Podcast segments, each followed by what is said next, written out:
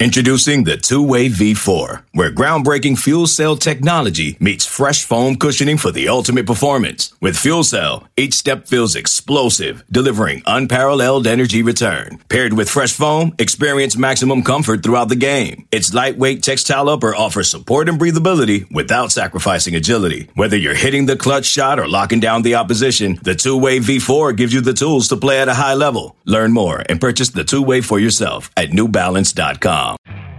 You could spend the weekend doing the same old whatever, or you could conquer the weekend in the all-new Hyundai Santa Fe. Visit HyundaiUSA.com for more details. Hyundai, there's joy in every journey.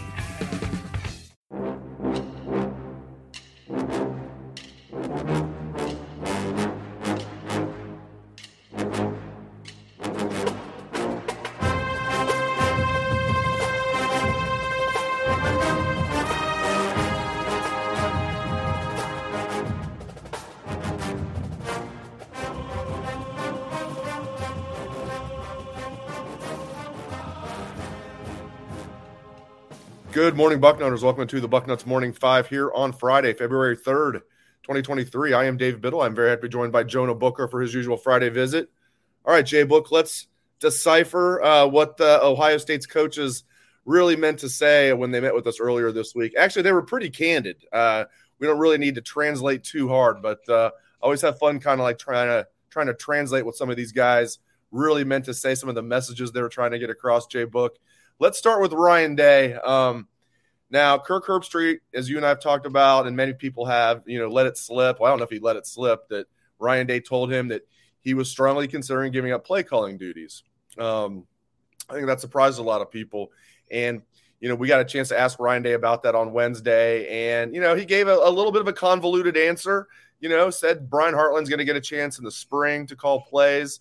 Um, I don't know, man. i will believe it when I see it. The Ryan Day gives up play calling duties. What do you think, Jay Book? Yeah, I think it's going to be a situation, Dave, to where Day will definitely have his hand involved. I think this this is a situation where he will like to gradually take a step back. Uh, I think this is going to be a multi-year type of process, Dave. You look at Brian Hartline, you look at Ohio State, all the weapons that they have. I do not think Day is just going to say, "Hey, here, it's the keys to the to the offense. Go at it." For a first time play caller. So Brian's going to be able to get his opportunity to get his feet wet with the play calling duties this spring, depending on how he goes. How it goes, you know, that can continue to parlay into him calling plays in the fall during the during the season, but I truly believe that Day will have a hand in the actual play calling, be able to veto uh, Brian, be able to help him out when he gets stuck. Uh, but I, overall, looking at it globally, is a situation that I believe Day needed to do. I feel like he he he needs to be able to get his arms around the entire program, being able to uh, double duty as far as a play caller being able to manage the program, that's a lot to ask. You look at the nat- the last couple national championship coaches, they've delegated those duties to a specific coordinator to handle. No doubt about it. All right. Um, yeah, I'm with you. I think, you know, especially this year, first year starting quarterback, first year starting center. Um, you know, maybe not the best year to, for him to completely give up play calling duties. Yeah, he'll he'll definitely be at the very least heavily, heavily involved. Um, and he even said that he's going to be involved. Mm-hmm. no secret. All right, the next one. We don't have to decipher this one too much at all. The Marvin Harrison penalty. Our guy Steve Helwagen doing great journalism, did a great story on it. Asked Ryan Day about it, and normally a coach isn't going to say anything about it.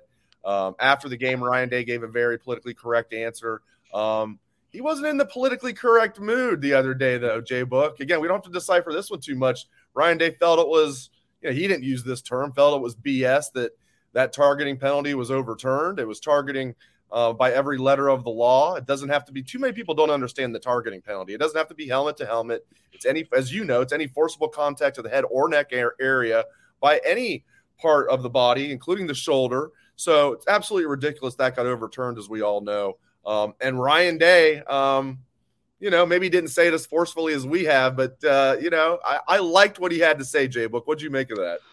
I like what he had to say. Um, it, it's a bitter pill to swallow. I mean, the flag was thrown on the field, Dave. Um, right. it, it, would be one thing to say, oh, you know, cameras showed that there wasn't any type of contact, you know, above the shoulder pads when in actuality, it was the kid was knocked out cold. So if you got a kid that's knocked out cold, there's a penalty already been thrown. How can you actually pick the flag up? Uh, so I understand Dave's uh, gripe, and good for him to go and make the calls and complain. That's what you're supposed to do. I know a lot of Georgia fans are out there saying, "Oh, he's crying, he's whining." No, he was asked about it from the media, uh, and what is he supposed to say? I'm no comments about it. I'm sure he has deep feelings about it after the fact. So if he's asked about it, you want coaches to be able to give thorough, thoughtful, and truthful uh, answers in their press conference. But hey, Georgia fans, go ahead and try to knock them as much as you want to for being honest when asked a question by the media. Don't worry out there. We're going to get to uh, Mark Pantoni in just a second. His comments, interesting comments from the other day. For those that um, that did that don't know or just tuning in, we got to meet with Ryan Day on Wednesday. We got to meet with all of the assistant coaches, including the coordinators, of course. And then on top of that, we got to meet with Mark Pantoni and James Laurinaitis. So um, all the full time assistants, plus on top of that, Mark Pantoni, who's now the GM, he has the title of general manager, um, and and James Laurinaitis. We're going to get to Pantoni and Laurinaitis. One more thing about Ryan Day that I found interesting. I mean, there was there was a cavalcade of interesting things, but one more thing about Ryan Day before we move on, Jay Book. He says he wants to name a starting quarterback leaving spring. Wanting to and, and it actually happening are there, there's a giant delta between those two things because now I, I as I said on Wednesday's show, like he'll know he will know leaving spring. Uh, or it was actually on Patrick's uh, Bucknut uh, Bucknuts happy hour last night. Um, there's no doubt Ryan Day probably right now knows, and he'll definitely know leaving spring. He's not going to tell us though. Uh, he's not going to tell the guys. He wants to push this into fall camp. He doesn't want anybody to transfer. So, yeah, what'd you make of that? What'd you make of his? Translate his comments a little bit for me. I 100% agree with you, Dave. He there's no reason to name a starter after the spring. Right. There, there's if you look at it, if he names a starter, chances are you're going to lose someone, uh, one of the quarterbacks. So you're better off pushing this thing into the fall, even if you have an idea who the guy is going to be and I find it hard to believe that they're going to be able to find the actual starter because when I look at McCord and Devin Brown, I don't see a guy that's you know considerably better than the other right now. The margins are so close when you're breaking in a new play caller, you're breaking in a brand new offensive line. Your top two wide receivers are out for the spring. Marvin Harrison Jr. is probably going to be on the on the pitch count. So both quarterbacks are going to be throwing to young wide receivers who probably won't be your down in, down out starters. Those are guys that you're hoping to develop in the spring to be something down the line. So, how can you determine which guy performed at an elite level that's going to potentially lead you to a national championship with so many question marks that are out there as you're heading into the spring? So, I, I think it would benefit the program. I think it would benefit the guys if they pushed it into the fall a little bit. Let that competition continue to thrive because once you start to get your starters back, one guy may take off a little bit more than what he did in the spring. So I don't think there's a need to rush to judgment right now to say, hey, I need to name a starter right after the spring. Theoretically, perfect world, you would love to. If you had the quarterback depth right now in your room and you felt good about it, perfect world, yes. But with the, with the way that guys can just up and transfer, I don't see a need to transfer uh, to announce a starter until at least the fall. I agree with you 100. percent And and in the like the what the 0.01 percent chance that he does name a starter after spring. Let's say it is Kyle McCord. Devin Brown strikes me as the type of kid, and I could be wrong, that would still stick around and compete. Because even if Ryan Day says a guy is in the lead, I, I don't think he's going to be making grand proclamations like this is our guy no matter what. He's still going to make sure it's a competition but I, I totally agree. He's not even going to do that. He's not going to name a leader after spring. Why would he? He'll know, but we won't know. And yep. we might know, but he's not going to tell us. That's a better way of putting it. All right. A lot of people want to know about, uh, you know, get into Mark Pantoni's comments. We're going to break those down. Uh, this is from Doc McGarry on Facebook. Why is Pantoni advertising the fact that he doesn't think we can compete for national recruits? Duh. And then he throws in a hashtag green and white, hashtag JB. Must be uh, your fellow uh, Ohio Bobcat there, Jonah Booker. Um, so Doc McGarry, I, I think Mark Pantoni, we have a, we're going to have a note in the boarding house on uh, Bucknuts today about this. Mark Pantoni is extremely intelligent. He is um, he knew what he was doing there. In my opinion, and I had a former Ohio State player tell me this, in my opinion, he was throwing. Um, he knew what he was doing. He was sending a message to Gene Smith and Doug Archie and everybody at Ohio State that we better get with the times here. Um, I don't think he was throwing up any type of white flag. He knew what he was doing. What do you think, JB? Let me ask you this, Dave. If Ohio State's NIL was a machine right now and it's humming. You're you're getting the players that you want to. You're setting these guys up once they sign and enroll with whatever deal that they want to. Everything is gravy. Do you hear anything about these guys starting to uh, you know, deviate from doing a national approach to a regional approach? Not at all. Not at all. And, and not at all. Way, and do we really think Ohio State's going to stop recruiting nationally? No way. Now, to be clear, his comments were for those that didn't hear was just like we're going to have to, you know, recruit more regionally. You know, Ohio, Midwest. It seems like there's more of a hit rate as far as once those kids commit, those kids not decommitting, those kids not chasing the NIL as much. And he said we're still going to recruit nationally, but um, after going through this for you know a full cycle now they now realize if you're going after a kid far away from Columbus and he makes it clear that NIL is the top priority for him, you might want to get out of that business. Um, so that is a real thing. But um, and we'll get into like the NCAA allegedly cracking down. I had got a chance to ask Pantoni about that. He had an interesting response, but yeah, but yeah, man. I mean, I mean, it is an issue right now, but I think that was mostly Pantoni sending a message to Ohio State, like we got to play by the same rules, or we're going to fall behind. I ha- I have two feelings about this, Dave.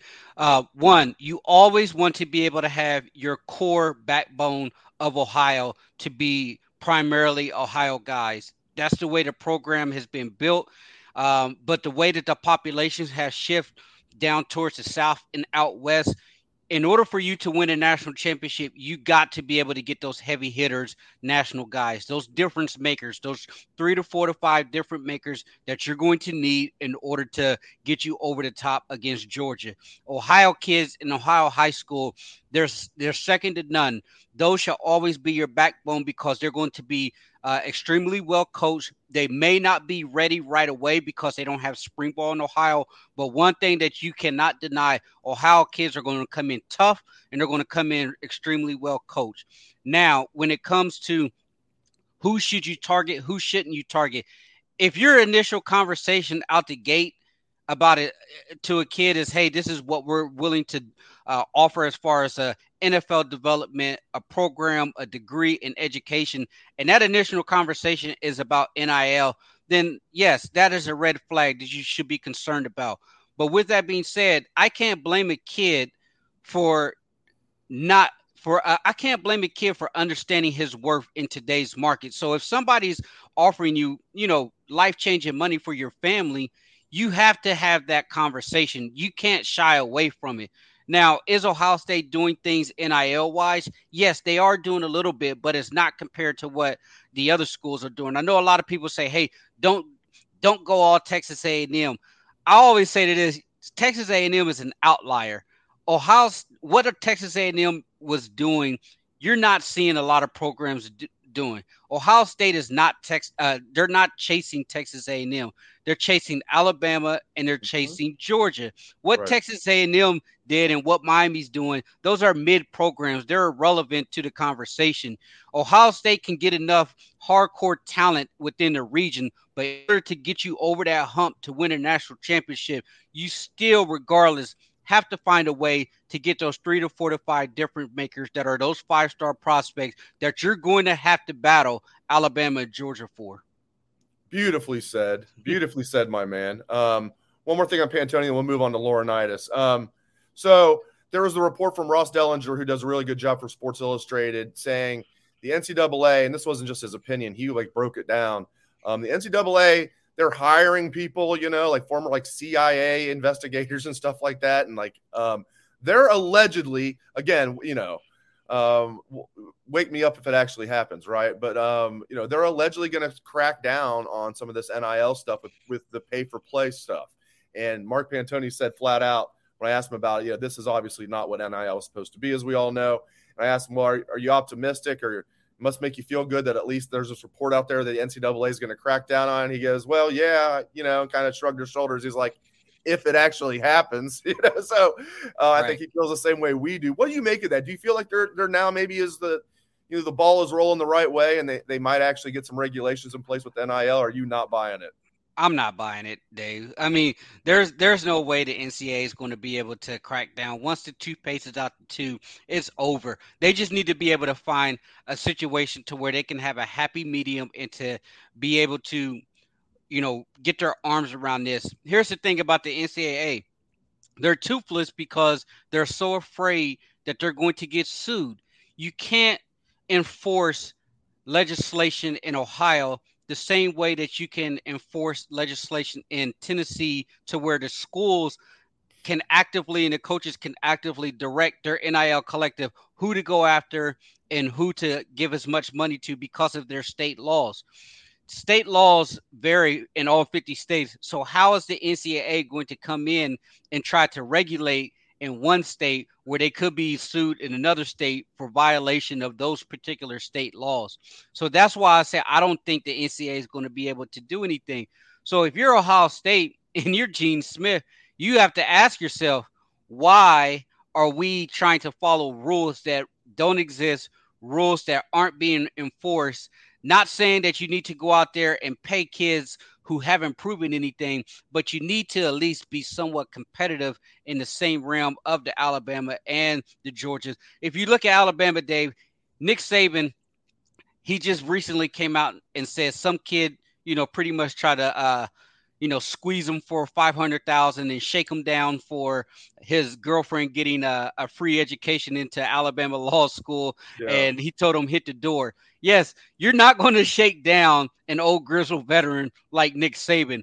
But what Alabama is doing is they are all in when it comes to NIL. They just released a video three days ago to where their athletic director, all of their sports, Nick Saban, uh, star athletes saying, "Hey, go here to collect uh, to donate so that we can make sure our, our student athletes are paid." They're brand, they're building a brand new building. So yes, Nick Saban is, is not going to get shook down for cash, but make no mistake, they are 100% all in on what they're going to do NIL wise. In Columbus, I've heard a ton of stories from the people that are involved.